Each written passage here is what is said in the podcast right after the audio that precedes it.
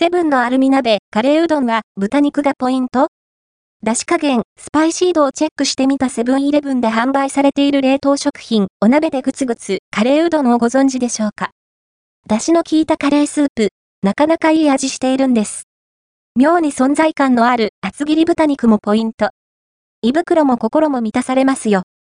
ベタな表現ですけど、冷凍食品コーナーで見かけるアルミ鍋うどん、お鍋でグツグツ、カレーうどんは、537円、税込み、税別498円。特にロゴマークが見当たらないので PB 商品ではないようですが、おそらくセブン限定の止め型かと思います。内容量は 482g。製造者は、武蔵野群馬フローズンファクトリー都内店舗で購入です。調理は、コンロか IH 調理器で、調理は、ガスコンロか IH 調理器による加熱でどうぞ。最初は弱火から、中心部分のカレールーが凍ったままなので、途中から混ぜながら加熱するのが良いかと。それにしても、加熱中から食欲をそそる香りが立ち上りますね。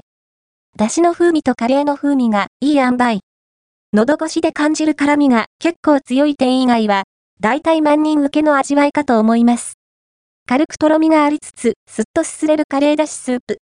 魚介だしなどをベースに、おうちカレー的なまろやかスパイシーな旨味がいい感じですね。うどんは、程よくコシがあって、風味に、チープな感じもなし。しっかりお腹が満たされるボリュームですよ。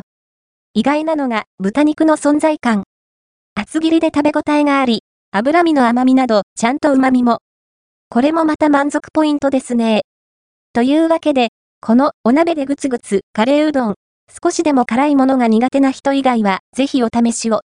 セブンには、同じく、冷凍食品の豚カレーうどん321円がありますけど、味重視ならアルミ鍋タイプがおすすめです。